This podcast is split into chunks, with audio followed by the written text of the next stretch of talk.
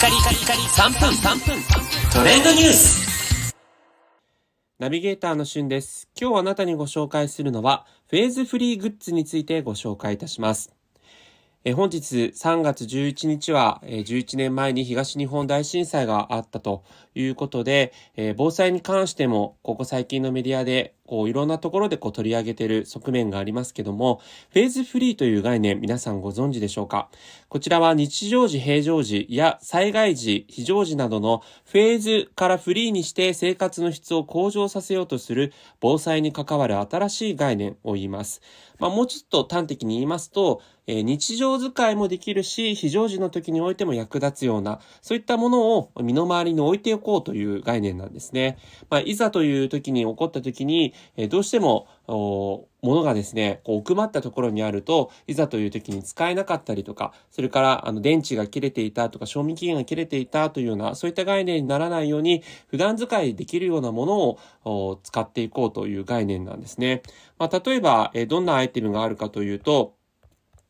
えー災害用トイレにも使えるアートトワレというものがありまして、17センチ四方のインテリア用アートパネルなんですが、裏側にですね、災害用トイレ5回分が収納されているので、壁に掛けかけておくことができるし、何かあった時は、えーそこから災害用トイレを取り出せるというもので、えー大阪に本社があります、毎日さんという災害用トイレメーカーが1600円で販売しているというものですね。まあ、それから、え実際にこう、普段はあの懐中電灯として使えるんだけども、何かあった時はスマホの充電用としても、モバイルバッテリーとしても使えるというようなものがあったり、えー普段はインテリアとして非常にこう優れているんだけども、何かあった時はランタンとして使えるようにといった様々なグッズが、えー実は発売されています。それからあの食料という面では、あの実際に何かあった時にいざ食べようと思ったらもう賞味期限が切れていたなんていう風になるとね、ちょっといくら災害時といえどもこう、どうしようと思う時があるんですが、